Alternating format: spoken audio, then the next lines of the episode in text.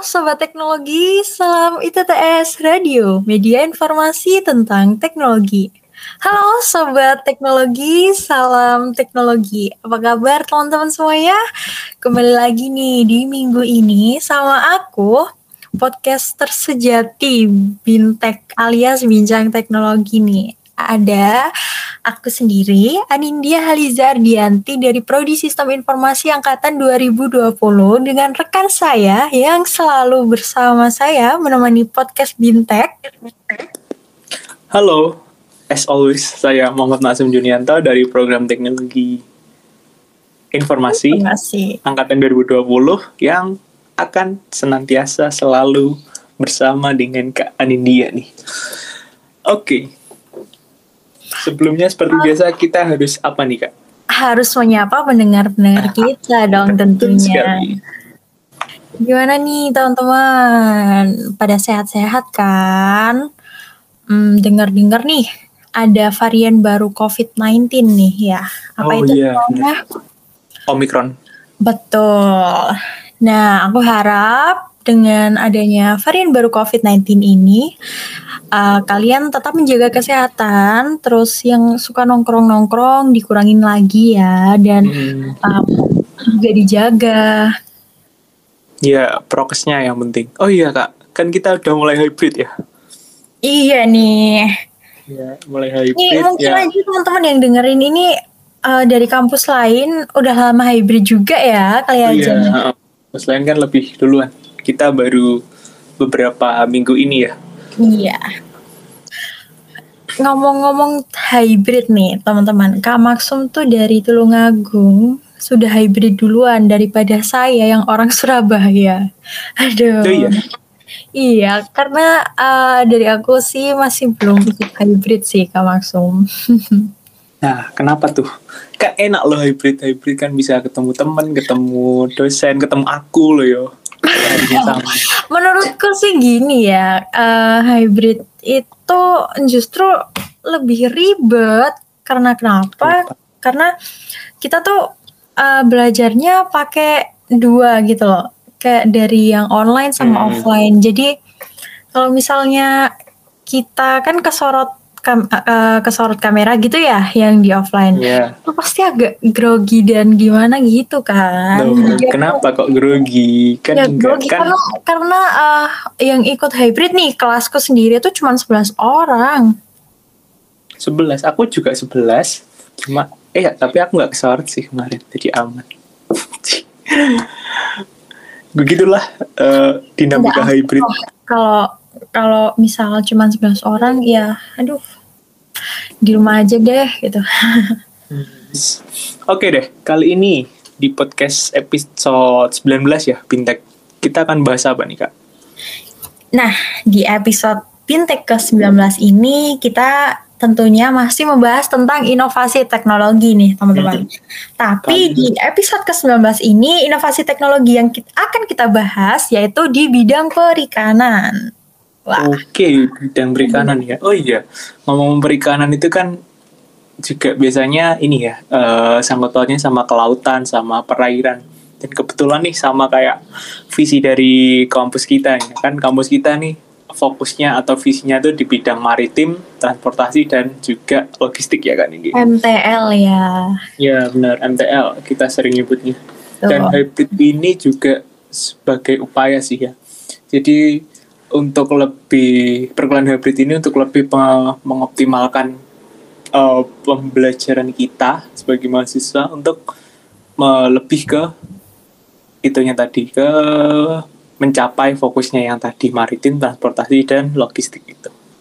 Uh, uh, tentunya dong. Dan nih ngomong-ngomong nih, hmm. fokus dari kampus kita itu adalah yeah. bidang MTL ya. Hmm Benar. Nah, tentunya nih, Kak Maksum kalau lulus kuliah itu pasti nyambungnya ke tiga bidang itu atau bidang yang lain. Kalau aku sih mungkin milih salah satu dari itu ya, maritim atau transportasi ataupun logistik. Nah hmm. kebetulan kan uh, kalau ngomongin di kampus dulu nih ya, kalau kita belum masalah lulus kuliah nih, masih dalam perkuliahan kan juga masih kuliah nih. Kita di semester semester awal kan. Nah itu fokusku ke mungkin ke maritim ya. Karena kan kebetulan di atas juga ada di rooftop ada penelitian terkait perikanan ya. Perikanan Hmm, ya. wader dan lain-lain. Nah eh, semoga bisa ikut penelitian itu. Kemudian kalau misal kalau lulus mau ke mana maritim transportasi atau logistik mungkin di bagian em, transportasinya ya.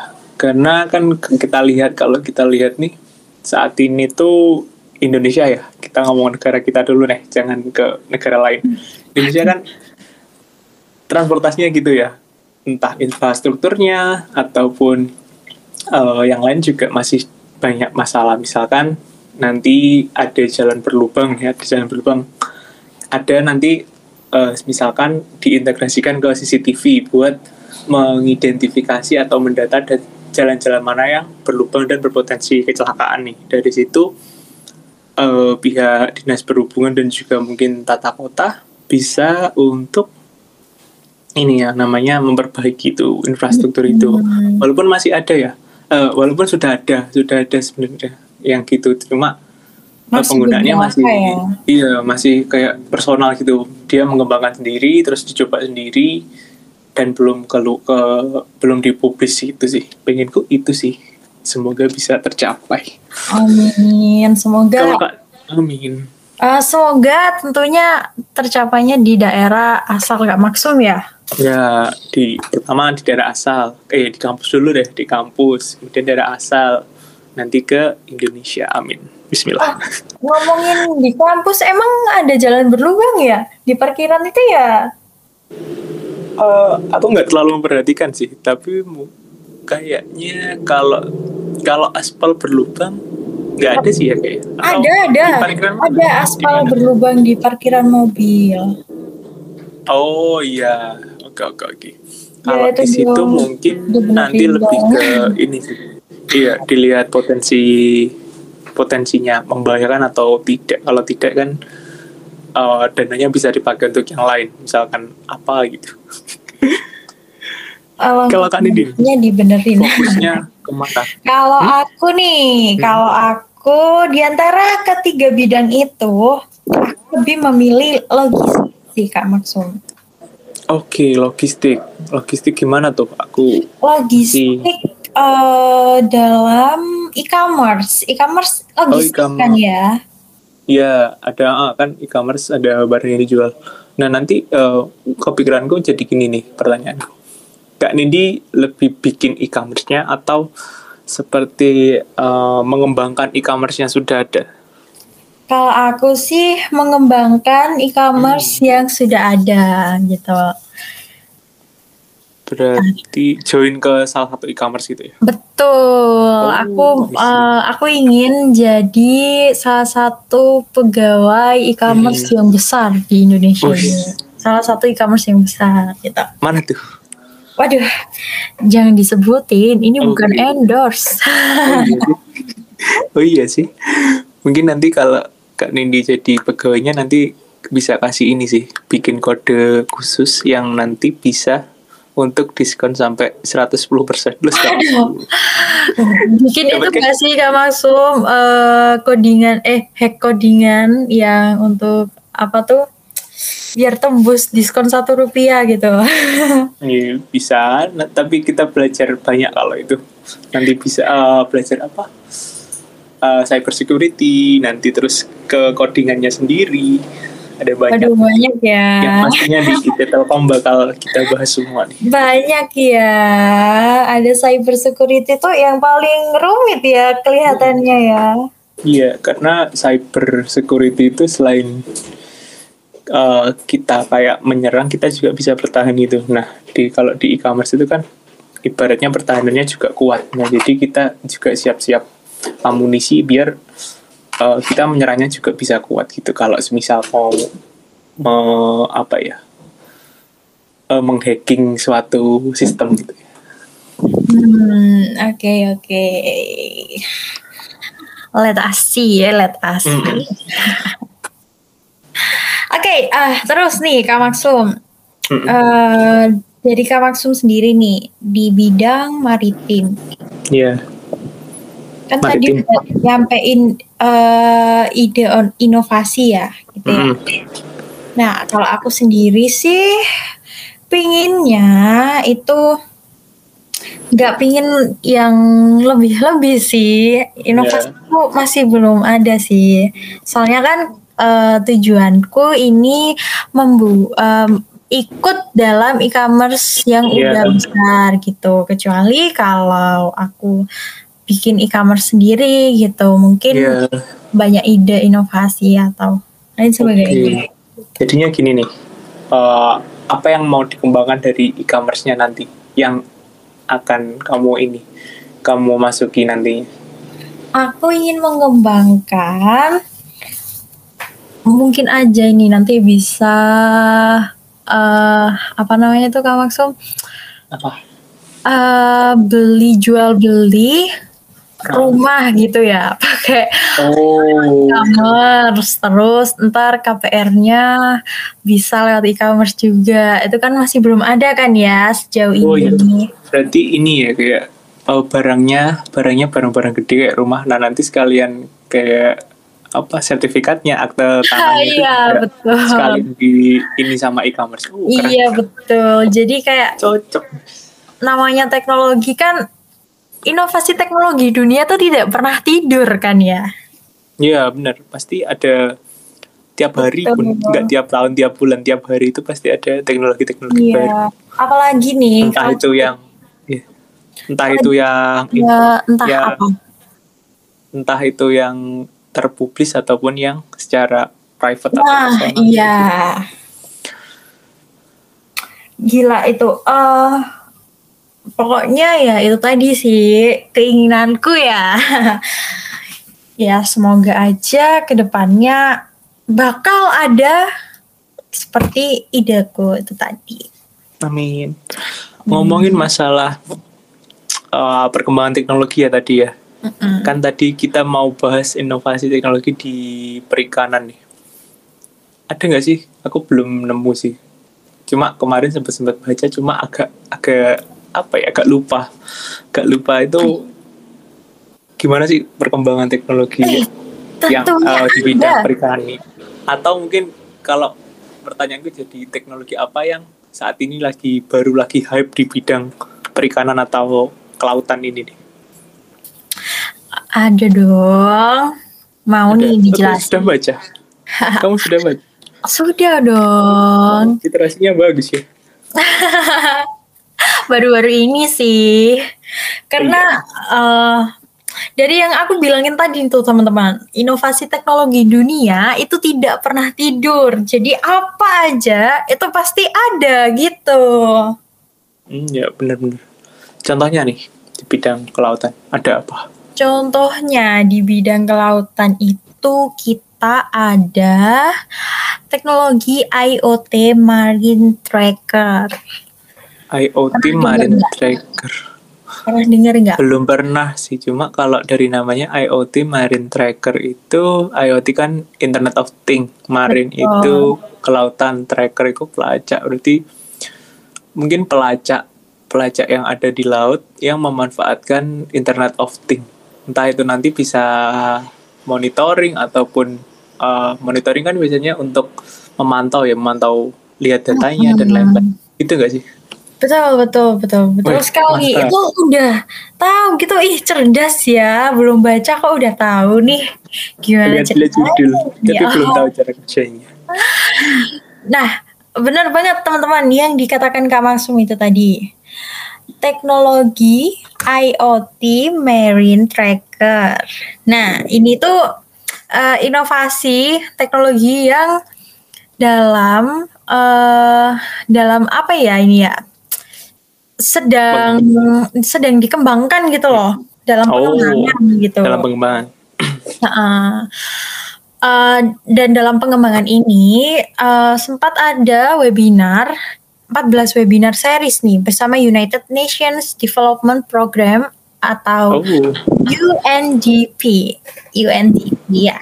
Nah, mm-hmm. dari tema webinar ini uh, yaitu ensuring fish stock sustainability, sustainability by leveraging innovative solution. Oke, aku nggak tahu bahasa Inggris. Lanjut aja. Nah, di sini ini betul kata Kak Maksum tadi, kita memakai sistem pelacakan gitu ya. Hmm. Hmm, nah, uh, pelacakannya itu apa? Pelacakannya itu bisa pelacakan kapal ataupun Hmm. pelacakan keberagaman hayati laut. Ush, berarti kayak apa ya? Kayak terumbu karang, terus ikan-ikan ikan-ikan terumbu karang itu bisa ini ya, bisa didata. Iya betul Bisa banget. dilihat. Bisa dilihat tuh perkembangannya gimana dia di dalam laut. Oh, Baik-baik aja atau ada masalah. baik-baik aja. gitu. Ada yang sakit, ada yang atau ada yang putus putus pasangan. Putus pasangan? Terumbu karangnya galau ya. nah, yang melakukan terobosan ini kalian langsung tahu nggak sih? Nggak tahu sih. Itu, eh, yang Perorangan atau perusahaan? perusahaan dong Oh, perusahaan. Oke. Zebra X nih Kak Maksum. Zebra Oh, X ini melakukan terobosan teknologi IoT Marine Tracker. Nah, eh, selain itu teman-teman, Zebra X juga memperkenalkan ZX Things Box. Di mana Hmm. ya itu tadi sebuah pelacakan gitu. Oke, alat pelacak itu tadi. ya. Tadi ngomong-ngomong eh, pelacakan kapal ya teman-teman. Pelacakan kapal di sini yang aku maksud untuk melacak pergerakan kapal nelayan secara real time gitu. Jadi eh, walaupun dengan kebutuhan infrastruktur yang minim, kita masih bisa ya memantau pergerakan kapal nelayan secara Oh, Oke. real time. Berarti ini juga ya bisa bisa buat ngelihat eh misalkan kapal itu melewati batas batas laut, batas terot kok teritorial sih? Batas yang zona Oh, zona lautnya itu misalkan. Mm-mm. Ya, itu. Oh, Oke, menarik menarik. ternyata eh, ZX Things Box ini didesain khusus loh untuk pelacakan kapal. Gila. Gila. Gila enggak? Oh, GBL, GBL, gila banget loh. berarti ini memang mereka sangat ini ya, sangat niat, sangat niat, sangat uh, berintegritas buat buat ini. Kan juga buat ini ya, dong. Sustainable Development Goals SDG. Nah. Karena sesuai misinya juga Kak Maksum untuk memajukan teknologi industri 4.0. Oke, 4.0 di Indonesia berarti ini Ya, 4.0. dia kayak alatnya itu dibuat buat Indonesia. Oh iya sih, karena kan Indonesia juga ini ya negara maritim ya, kepulauan. Betul, Ya, banyak betul lautnya. Mm-mm. Selain negara maritim, Indonesia juga masih punya banyak permasalahan di bidang maritimnya. Iya, makanya itu. Nah, makanya itu teknologi ini diwujudkan untuk mengatasi permasalahan kurangnya visibilitas di area operasional kapal penangkap ikan ukuran kecil atau sedang atau yang besar sekalipun yang tidak memiliki sistem penanda lokasi. Jadi anggap aja kayak di tengah laut tuh kan nggak ada sinyal ya. Jadi ya mustahil banget gitu loh kalau misal nelayannya pakai Zenly atau HP. Iya, makanya. Nah, makanya buat penanda itu tadi. Heeh, Nanti jadi betul. kayak tenggelamkan itu jadi via Easy. internet. Kalau tenggelamkan itu kan kita biasanya bu ini ya, Bu Susi kan me, me- ini me, menghampiri, menghampiri, menghampiri tujuh terjun ke lokasi ya. Mungkin kalau Iya. adanya ini jadi tinggal tinggal kan tinggal tahu, tinggal bisa lihat, bisa dimonitor.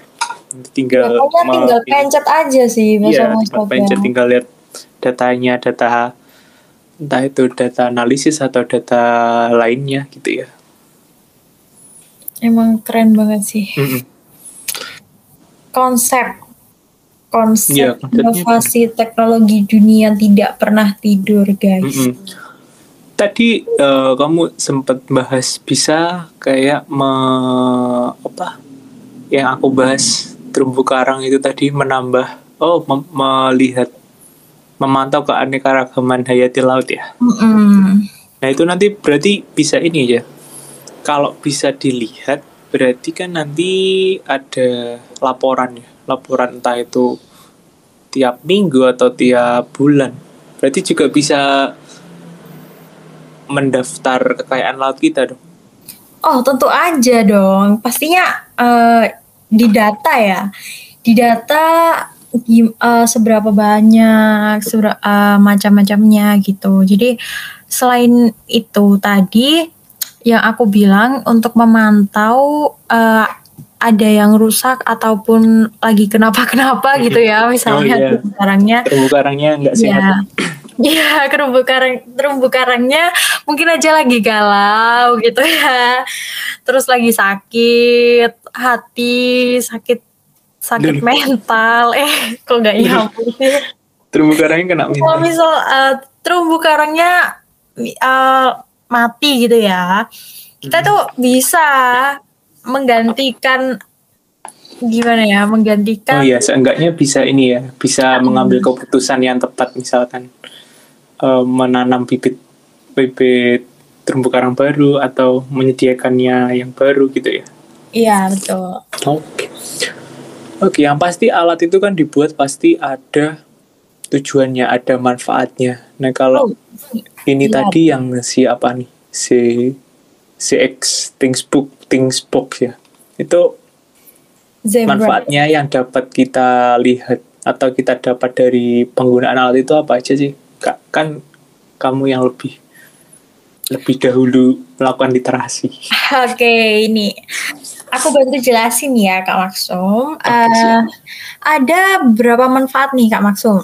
Yang pertama itu eh, manfaat bagi pelaku bisnis tentunya ya. Jadi para pelaku bisnis ini bisa mendapatkan laporan terkait cuaca dan jalur tempuh yang lebih aman, serta dapat meminimalisir keterlambatan evakuasi keadaan darurat melalui fitur historical fishing route. Historical fishing route berarti kayak Rute, rute yang pernah dilalui gitu ya. betul, rute yang pernah dilalui untuk menangkap ikan. Oke. Ini tadi aku lihat ada mm, mengetahui analisa daerah penangkapan dan produktivitas ya. Itu Ya, berarti semisal nih, semisal di area di area dengan koordinat wis koordinat loh koordinat x koma y sekian gitu ya. Aduh, itu misal kan dilihat eh, misalkan bulan ini ikannya banyak terus kita sebagai nelayan atau sebagai pelaku usaha ke sana buat menangkap ikannya. Tentunya dengan eh, cara yang baik ya. Betul. kemudian kita lihat lagi eh, kalau nggak pakai kan kalau nggak pakai si alat ini berarti kan kita bisa saja ke tempat yang sama. Sedangkan mungkin saja karena kita udah ngambil di situ kan jadi ikannya jadi lebih berkurang ya produktivitasnya. Yang kita dapat pun Iya. juga kan berkurang.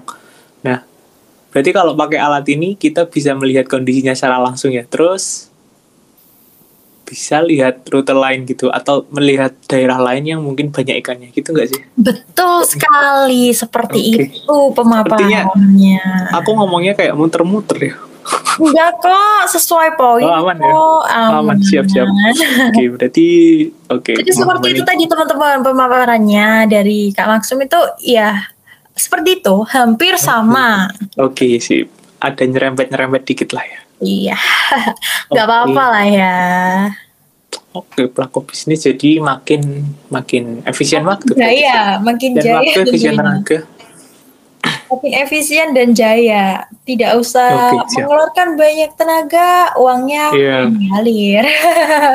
ya yang penting penangkapannya mantap oke ada manfaat lain Ada, banyak dong. sih pastinya Nah, setelah manfaat bagi pelaku bisnis nih Kak Maksum, yang kedua ini ada Hmm. manfaat bagi sektor pemerintahan, yaitu untuk membuat regulasi berdasarkan data yang akurat, memantau daerah penangkapan ikan masing-masing nelayan gitu. Terus eh, nelayan juga eh nelayan. Terus pemerintahan Pemerintah. juga bisa memantau metode penangkapan ikan yang digunakan para penangkap ikan atau yang oh, disebut okay. nelayan. Gitu. Oke, okay, penangkap ikan ini ya benar nelayan. Karena banyak ya nelayan yang kita anggap dalam tanda kutip uh, apa ya nakal. Maksudnya hmm. menggunakan kan biasanya pakai jaring kan ya berlaku curang pakai gitu. jaring gitu. terus misalkan pakai kalau yang yang saya yang aku sebut nakal ini tadi misalkan pakai bom bom bom air ya. Eh bom apa itu? Terus ada yang juga pakai pukat harimau itu yang juga merusak terumbu karang kan ya? Iya betul. Itu oh bisa memantau berarti.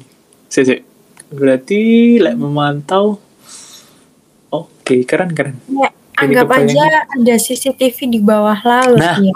itu aku mau ngomong gitu kok susah. Ya CCTV di bawah laut oke menarik menarik. Terus tadi ada pemerintah membuat regulasi berdasarkan data yang akurat. Oh iya tadi ada sistem monitoring ya juga laporan laporan datanya juga ya. Betul. Jadi bisa menentukan apa keputusan tadi ya yang mungkin yang tadi sempat aku bahas ya. Uh, menentukan keputusan yang tepat misalkan yang tenggelamkan tadi tenggelamkan kapal. Ya. Tenggelamkan ya. nelayan yang pakai bukan harimau gitu ya ya ya sama sama seperti pemaparan Kamaksum sebelumnya ini iya jadi Kalau mungkin bukan, ya. uh, mungkin ide ini juga dari dapat dilihat dari perlakuan Ibu Susi sebelumnya ya pada mungkin, saat menjabat menjadi Menteri Perikanan ya, itu. Jadi masanya. percetuslah ide inovasi Mungkin, ya. teknologi ya. seperti ini. Iya, benar sekali. Mm. Oke, okay. karena nelayan pakai bukat harimau itu bahaya banget ya, apalagi cowok yang pakai bukat buaya. Aduh. Aduh. like susah sih kalau next, itu susah. Iya, next. Iya, aku tahu susah next next. Aku aku bukan buaya, tenang. Aku manusia. Next next. Oke, okay, ini selain bagi uh, selain manfaat bagi pelaku bisnis dan sektor pemerintahan, yang ketiga ini ada manfaat bagi organisasi non profit. Waduh, organisasi non profit nih sangat berguna nih.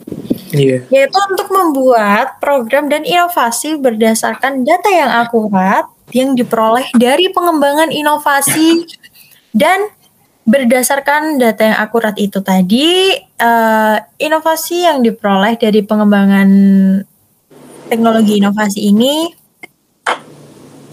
uh, bisa untuk uh, para organisasi non-profit ini mm-hmm. buat seperti itu tadi. Misalnya kayak ini ya, kayak pecinta, eh kok pencinta sih, pemerhati lingkungan gitu ya?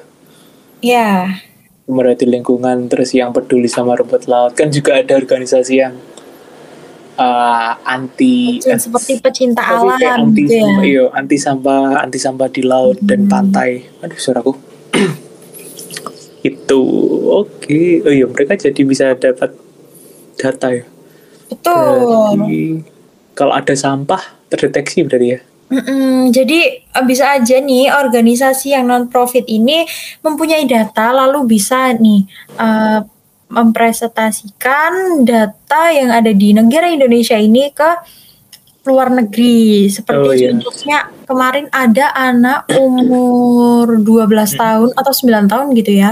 Dia berhasil presentasi di depan uh, apa itu rekan-rekan luar negeri gitu Kak Masum. Oh. Okay. Di, gitu. Kayaknya du, di, uh, antar dunia deh. Kedutaan? Kedutaan? Ini aja ya. Dia keren banget kok. Ber, uh, dia membawa tentang sampah. Sampah, peduli oh, sampah. tahu aku kayaknya yang anti plastik itu enggak sih? Ya, betul. Oh iya, cewek kan? Sampah plastik itu, iya, oh, iya. cewek. Lupa ya. namanya tadi. Ada uh, kalau kalian mau tahu kalian bisa search di yeah. Instagram Volkatif gitu. Volkatif. Iya, yeah, iya yeah, Vol mm-hmm. oh iya bener. Aku juga itu di situ sih kayak lihat deh. Terus lihat profilnya lebih lanjut. Keren lah itu. Iya keren. Terus aku oh, juga searching searching di Google. Iya. Apa aja sih?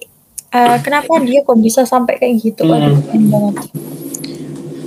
Nah dia kayaknya juga bisa sih manfaatin ini. Kan juga kalau untuk yang di laut ya maksudku yang motor motor.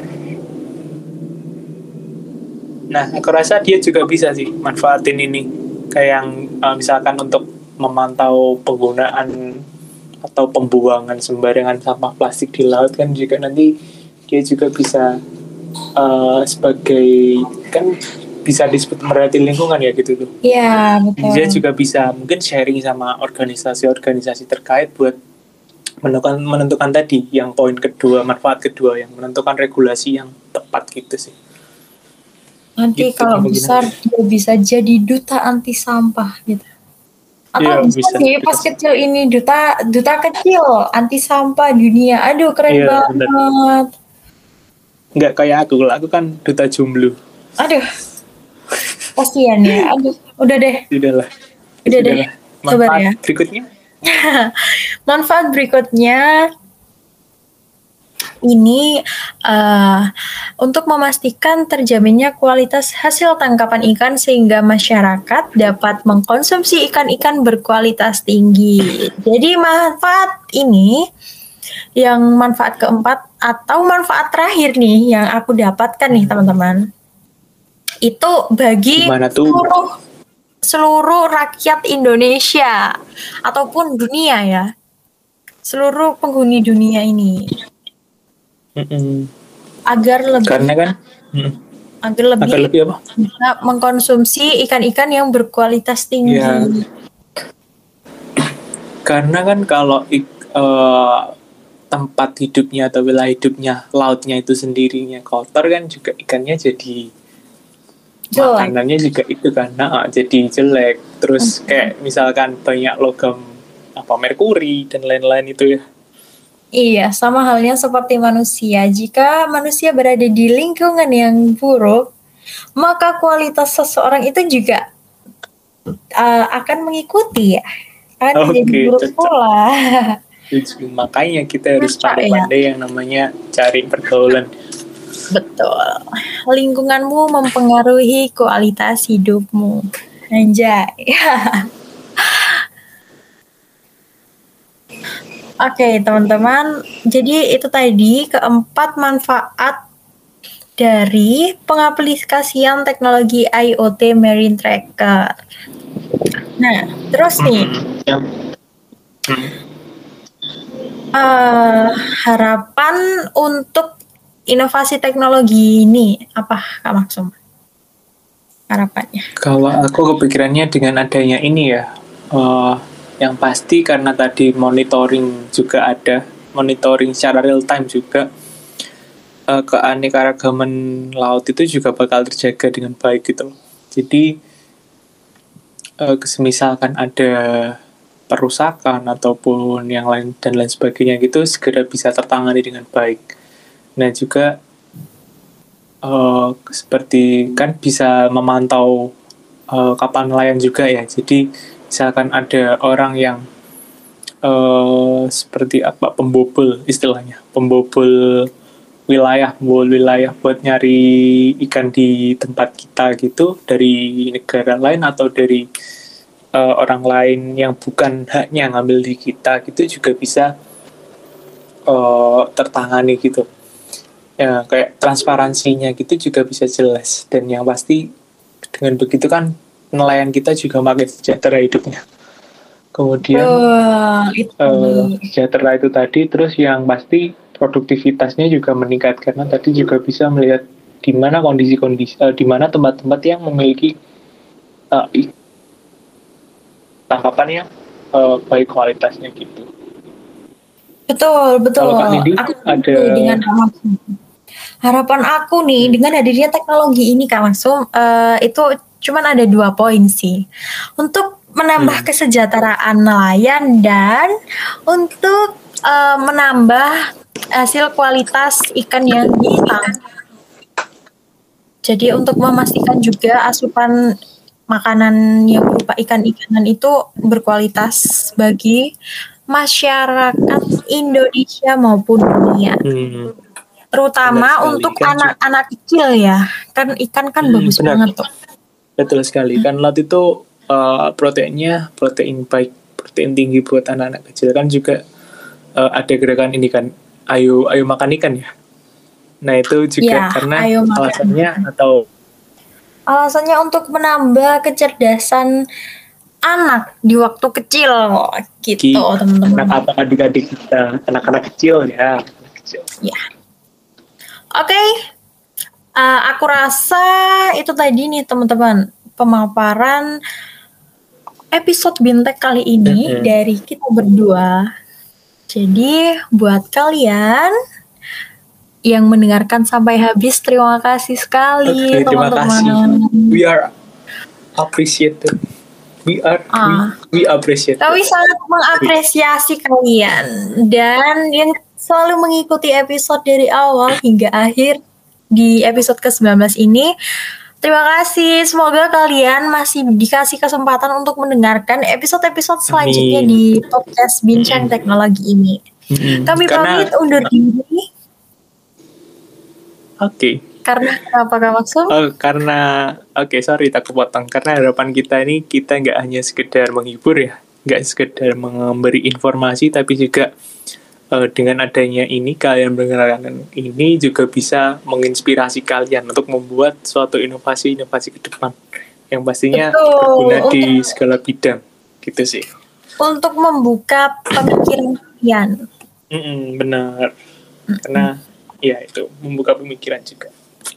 Oke. Okay? Oke. Okay. Kami pamit undur diri. Wassalamualaikum warahmatullahi wabarakatuh. Sampai jumpa di episode selanjutnya. Bye bye. Teknologi.